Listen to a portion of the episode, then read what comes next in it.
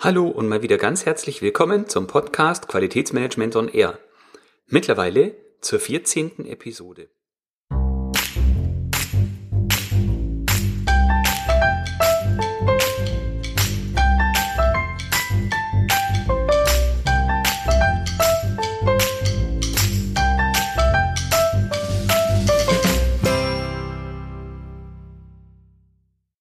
Heute ist die Folge 8 der Einsteigerserie zu Qualitätsmanagementsystemen und es geht heute um das Kapitel der Bewertung.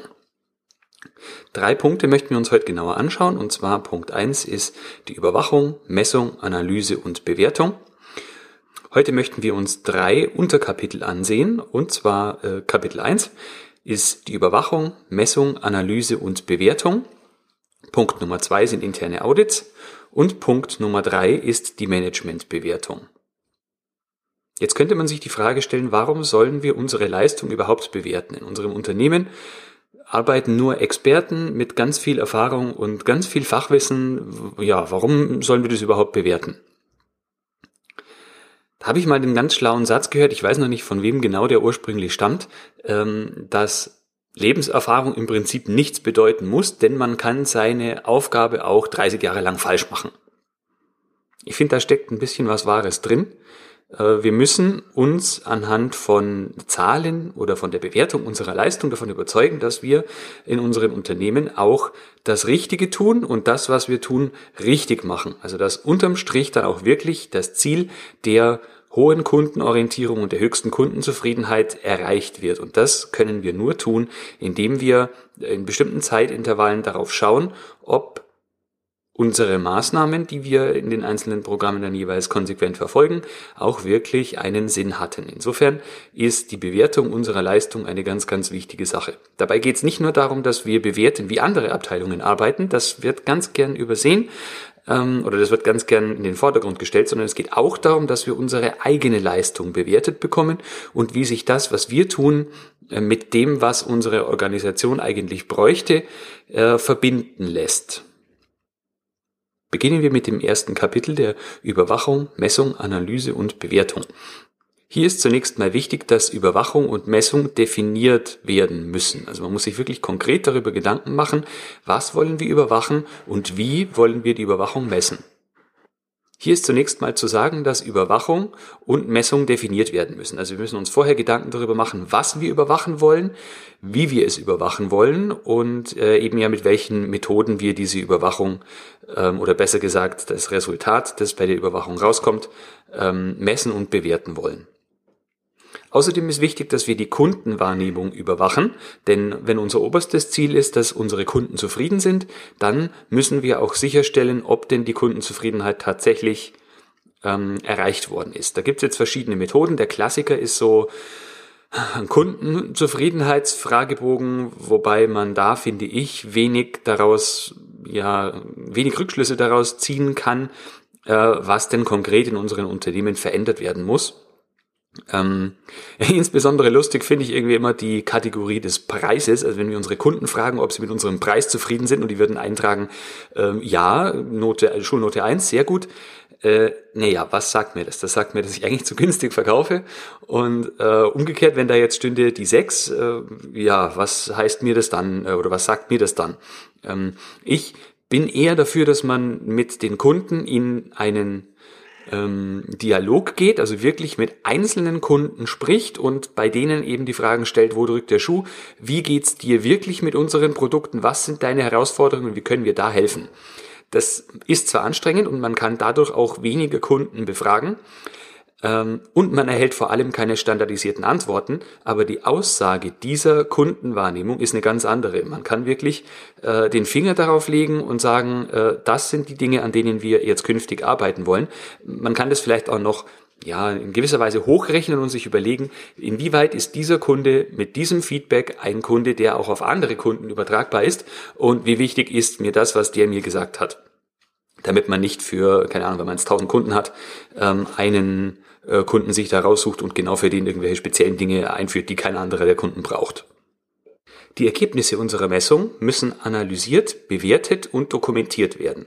Also, wir schauen uns die Einzelergebnisse an äh, wie schneiden wir in der Wahrnehmung unserer Kunden ab beispielsweise, bewerten das, also was äh, es ist immer sinnvoll, wenn wir uns da ein Ziel setzen, wo wollen wir denn liegen, äh, also welche Verbesserung von einem Zeitintervall zum nächsten, also von einem Jahr zum nächsten wollen wir erreicht haben und äh, schauen uns dann an, haben wir das denn erreicht. Und das Ganze müssen wir dokumentieren, damit wir einfach, wie gesagt, im Zeitverlauf sehen können, wo liegen wir denn, was hat sich ver verbessert, was hat sich verschlechtert, wo sind Schwerpunkte, an denen wir ansetzen können. Das ist ein sehr wichtiger Punkt, damit wir uns eben kontinuierlich weiterentwickeln. Viele Prozesse im KVP ähm, Bereich, die zielen auf so Einzel Einzeldinge ab oder auf den Wertschöpfungsprozess ähm, an sich. Aber mit dieser übergreifenden Überwachung, Messung, Analyse und Bewertung ähm, erreichen wir eben, dass wir uns wirklich auf das fokussieren, was wichtig ist, nämlich die Kundenwahrnehmung. Unter Kapitel 2 beschäftigt sich mit internen Audits. Das ist eine Sache, die viele Menschen in Unternehmen häufig umtreibt. Zum einen interne Auditoren, zum anderen Qualitätsverantwortliche, dann die Menschen, die auditiert werden. Ähm, Oft tritt dabei ins Hintertreffen der tatsächliche Gedanke interner Audits, also dass wir überprüfen, ob das, was unser Unternehmen tut, auch wirklich sinnvoll ist und wo wir uns wirklich verbessern können. Und diese, ähm, dieses Gucken nach Verbesserung passiert häufig so, dass das Feedback, das die Auditoren den anderen oder den Ansprechpartnern in den Fachbereichen geben, kein wertschätzendes ist und keines ist, mit dem die tatsächlich positiv umgehen können, sondern auditiert werden ist immer eine Stresssituation, das ist Zeit, die mir verloren geht, da kommt eh nicht viel bei rum. Der Auditor, der guckt, keine Ahnung, er hat mal wieder das fünfte Formblatt in der alten Version entdeckt, aber wirklicher Mehrwert kommt dabei nicht rum. Und das ist sehr schade, denn das Werkzeug an sich ist ein sehr, sehr mächtiges, wenn man es richtig zu nutzen weiß und auch so ähm, im Unternehmen ja eine Art Kultur etabliert, die dann auch wirklich dazu führt, dass sich aktiv etwas ändert. Nur was ist jetzt wichtig bei internen Audits aus Sicht der ISO 9001? Der erste Punkt ist, dass wirksame interne Audits geplant und durchgeführt werden müssen. Da sind gleich drei wichtige Wörter in diesem Satz. Das erste Wort ist wirksam, also die Audits müssen auch wirklich einen Mehrwert bringen, der dem Unternehmen weiterhilft. Also nicht nur Dokumente befriedigen, sondern auch Wirksamkeit erzeugen. Der zweite wichtige Begriff ist geplant. Interne Audits müssen geplant werden. Ich habe das bisher immer so gehandhabt, dass ähm, es im November und Dezember, wenn es äh, bei uns in der Abteilung ein bisschen ruhiger geworden ist, dass man dann einen Plan veröffentlicht von den Audits der einzelnen Abteilungen für das neue Jahr. Und dann können sich alle schon mal so weit darauf einstellen, dass das Audit da und da stattfinden wird. Es ist dabei nicht so erheblich, ob dann später vielleicht der Hauptverantwortliche, den wir unbedingt dabei haben müssen, Urlaub hat oder solche Dinge. Das kann man im Einzelfall dann aber verschieben. Ich würde vorschlagen, dass man an dieser Stelle diesen Auditplan ähm, als eine ja, mehr oder weniger bindende Geschichte macht, an der sich alle entlanghangeln. Ich habe das oft überlegt, äh, ich habe das oft erlebt, dass diese internen Audits nicht richtig geplant werden, also nicht äh, im Vorfeld schon bekannt ist, welche Audits finden wann im Jahr statt, sondern dass man das einfach so mehr oder weniger auf Zuruf macht und dass auch häufig die Abteilungen dann kurzfristig sagen, ja, jetzt habe ich, ich habe gerade Stress, das geht jetzt gerade nicht. Äh, und das ist eigentlich nicht Sinn und Zweck der Sache. Man sollte wirklich sich äh, dazu durchringen, dass die zu den Zeitpunkten stattfinden, die man eben miteinander vereinbart hat. Und dann äh, gibt es da im Prinzip auch nur in äh, begründeten Ausnahmefällen eine Ausrede, dass Audits verschoben werden und dann hat man auch nicht das Problem, dass die bis zum St. Nimmerleinstag verschoben werden und im Dezember dann noch 20 Audits durchführen müssen, damit wir im Jahr durchkommen. Das äh, sollten wir auf jeden Fall vermeiden. So ein Auditplan muss vorliegen, also der ist ähm, schriftlich, der wird so veröffentlicht, dass alle Abteilungen, die oder alle Personen, die auditiert werden, wissen, dass das der Fall ist und wann. Und zwar steht in diesem Plan die Häufigkeit. Wir müssen die Verantwortung da eintragen, also welche Personen, welche Abteilungen sind verantwortlich Und wir müssen die Bedeutung der Prozesse berücksichtigen. Also das betrifft vor allem die Häufigkeit.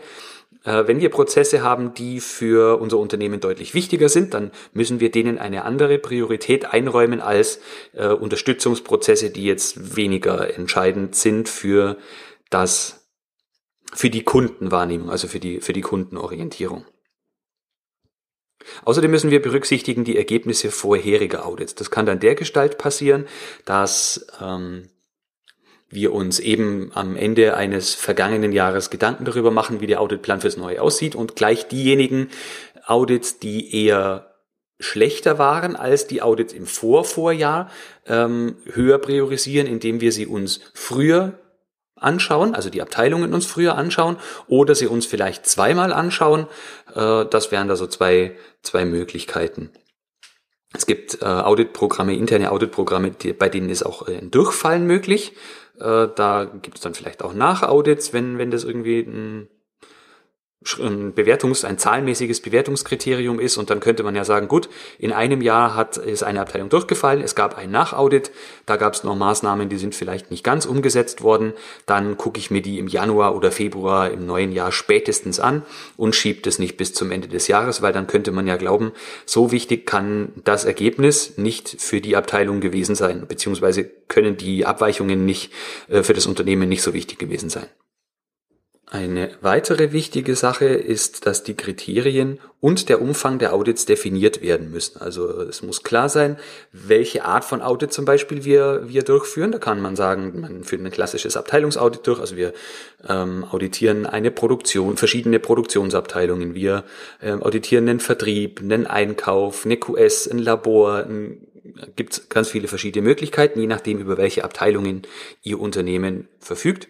Man kann aber auch sagen, man macht ähm, Prozessaudits, also schaut sich den Prozess, den Herstellungsprozess eines bestimmten Produktes an, und zwar dann von äh, ja, dem Start des Prozesses bis zum Ende. Man kann das Ganze übergreifend sehen ähm, oder man kann das Ganze in kleinen, kleinen Details sich angucken. Also der Prozess der Herstellung an einer bestimmten Anlage könnte man zum Beispiel sich angucken.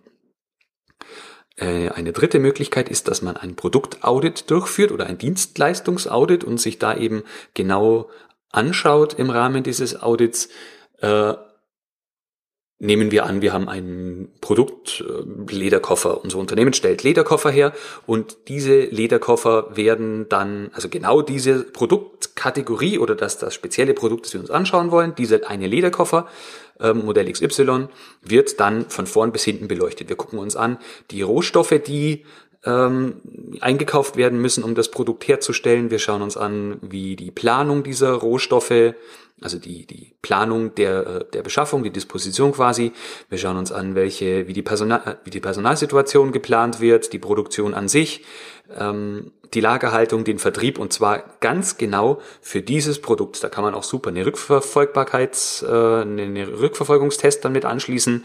Äh, Nachteil von dieser Variante ist allerdings, dass wir sehr viele unterschiedliche Personen in unterschiedlichsten Abteilungen für diesen Zeitraum binden. Es könnte noch helfen, wenn Sie ein, wenn Sie gute IT-Systeme haben, dass Sie sich viel vor einem Audit schon angucken können indem sie einfach eine bestimmte Charge oder bestimmte Chargen definieren und sich genau die dann äh, vorab angucken und in den Audits dann nur die Auffälligkeiten besprechen, beziehungsweise dann Detailfragen zu Mitarbeitern oder so äh, stellen. Das sind wären also so Dinge, die mir jetzt spontan einfallen würden. Über die Ergebnisse unserer internen Audits müssen wir die Leitung informieren.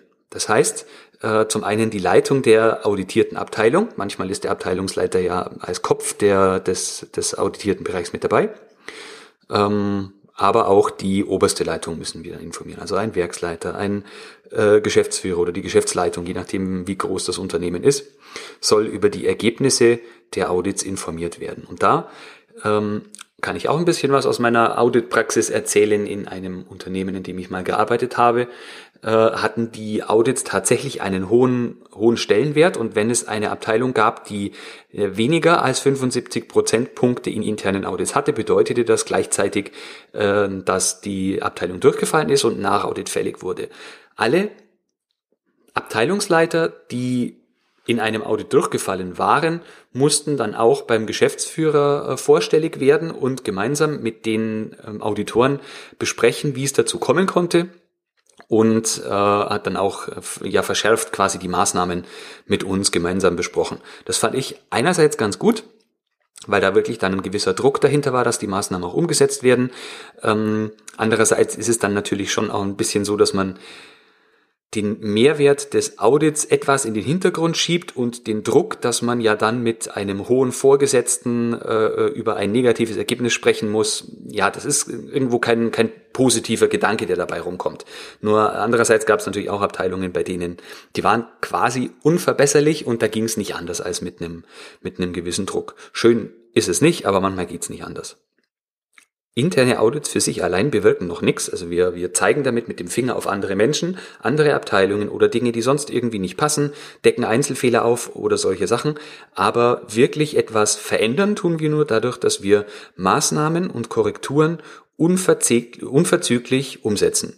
Also äh, das ist eine Sache, wo viele Unternehmen sich auch schwer tun oder auch viele Leute, die Audits durchführen. Äh, es gibt auch hier verschiedene Möglichkeiten. Man kann sich zum Beispiel überlegen, äh, selbst die Maßnahmen zu definieren und den Bereichen quasi aufzudrücken finde ich nicht die beste Möglichkeit, außer in manchen Dingen, die jetzt zum Beispiel die äh, tatsächliche, das, tatsächlich das äh, Wohl des Verbrauchers gefährden. Da muss wirklich der Fachmann im Qualitätsbereich dann Maßnahmen vorgeben, die wirklich umgesetzt werden müssen.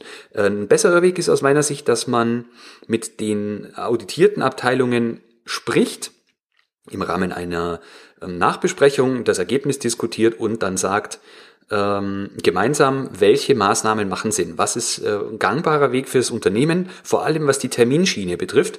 Und wenn man das ordentlich macht und es da auch eine positive Kultur gibt, dann hat auch die äh, auditierte Abteilung keine oder nicht viele Möglichkeiten, äh, permanent die Umsetzung von Maßnahmen zu verzögern. Das ist, glaube ich, ein, ein großer Punkt, dass man äh, den auditierten Abteilungen immer hinterherlaufen muss, äh, wann werden jetzt denn Maßnahmen umgesetzt, was ist der aktuellste Stand.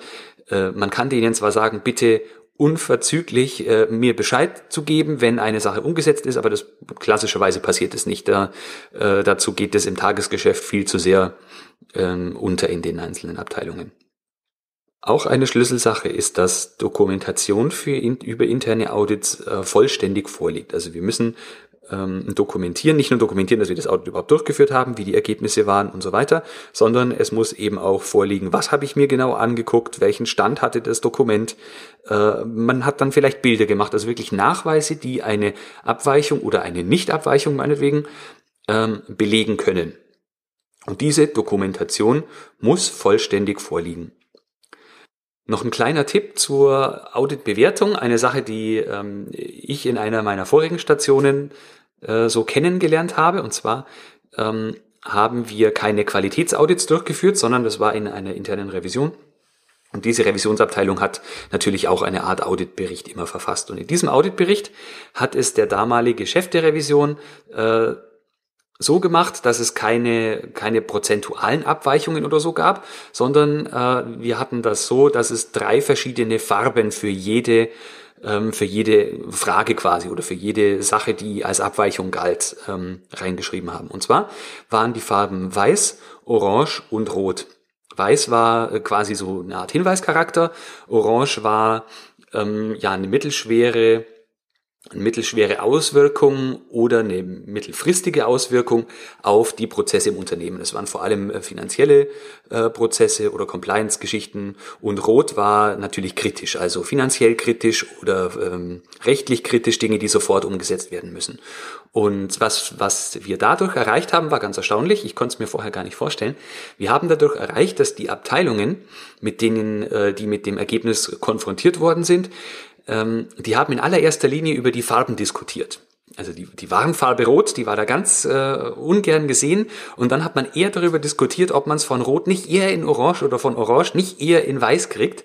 Ähm, und das hat so ein bisschen den, den das hat die Findings, die wir hatten, ähm, quasi nicht angetastet. Da ist noch in der Formulierung vielleicht etwas passiert, dass man die Farbe auch entsprechend so nutzen konnte, aber es wurde kaum darüber diskutiert, dass eine Sache komplett zu streichen ist, sondern man diskutierte eher darüber, ähm, welche Farbe wir denn verwenden. Und das bedeutet für uns als äh, Menschen, die die Audits durchführen, ähm, dass unser Auditergebnis im Großen und Ganzen erhalten bleibt und wir ja mehr oder weniger über die Priorisierung der Abweichung noch diskutieren.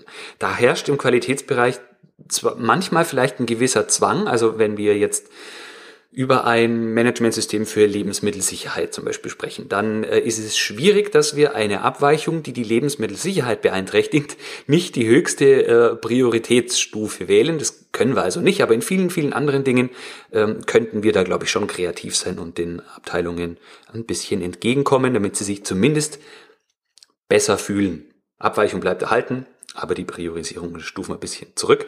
Äh, was aber nicht bedeutet, dass die länger Zeit haben, um eine Maßnahme umzusetzen, je nachdem, wie äh, finanziell aufwendig oder wie, wie lange man halt braucht, um sowas, äh, eine Maßnahme umzusetzen.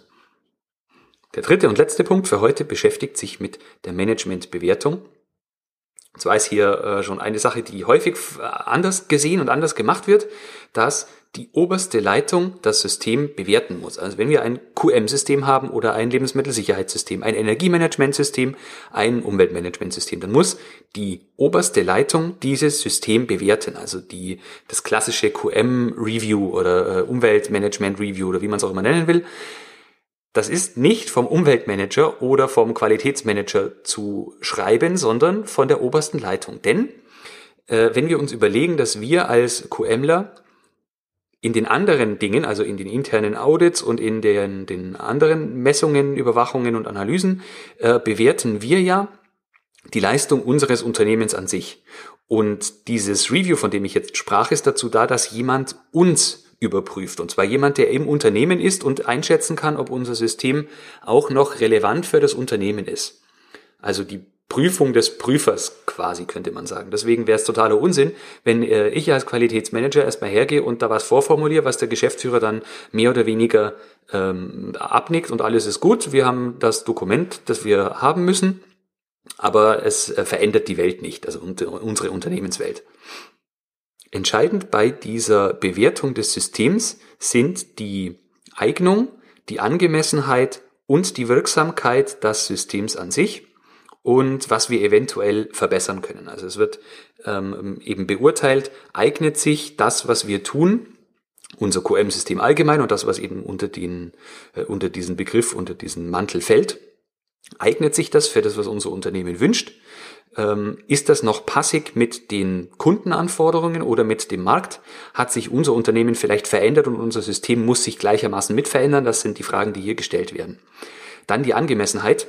Ist unser Unternehmen vielleicht stark gewachsen oder ist, hat, hat es mittlerweile weniger Standorte?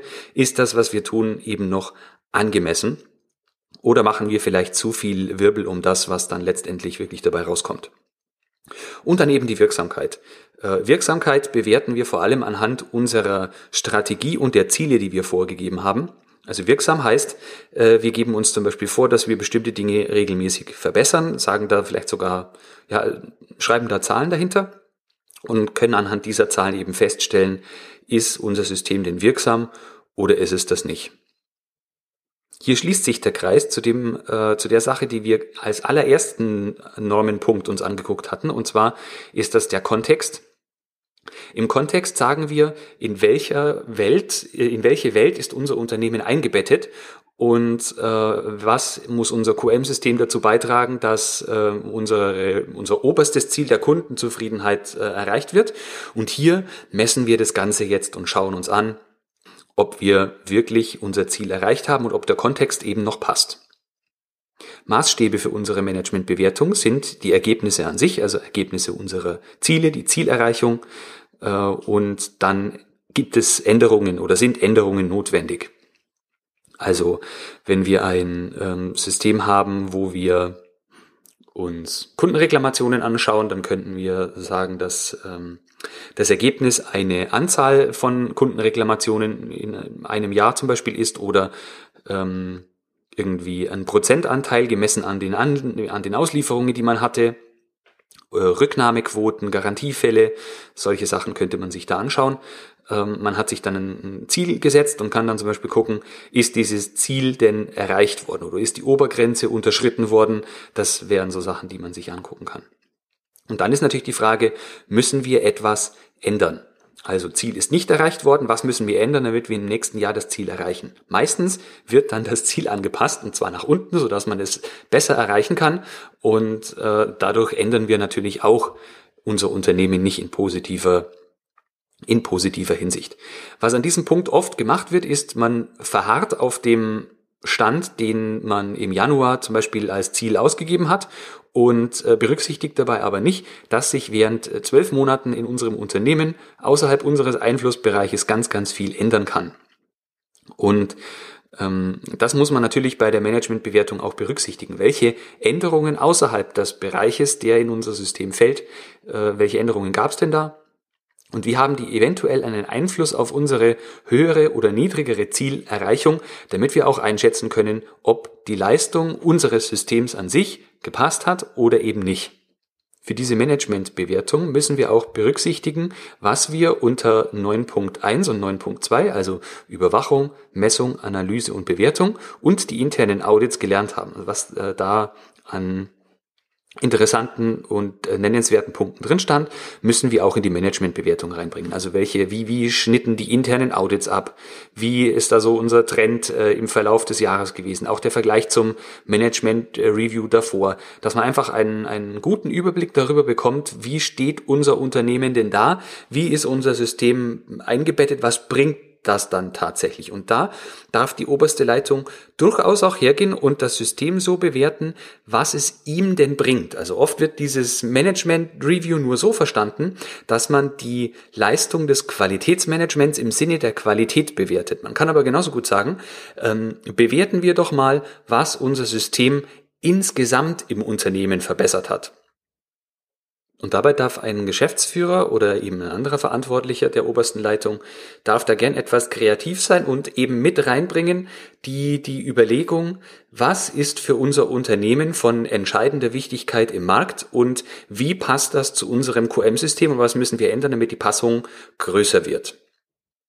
Oft ist dieses Review eben stark geprägt von Qualitätsgedanken, äh, was durchaus in Ordnung ist, denn die Qualität ist ja das, was hochgehalten und ständig verbessert werden soll.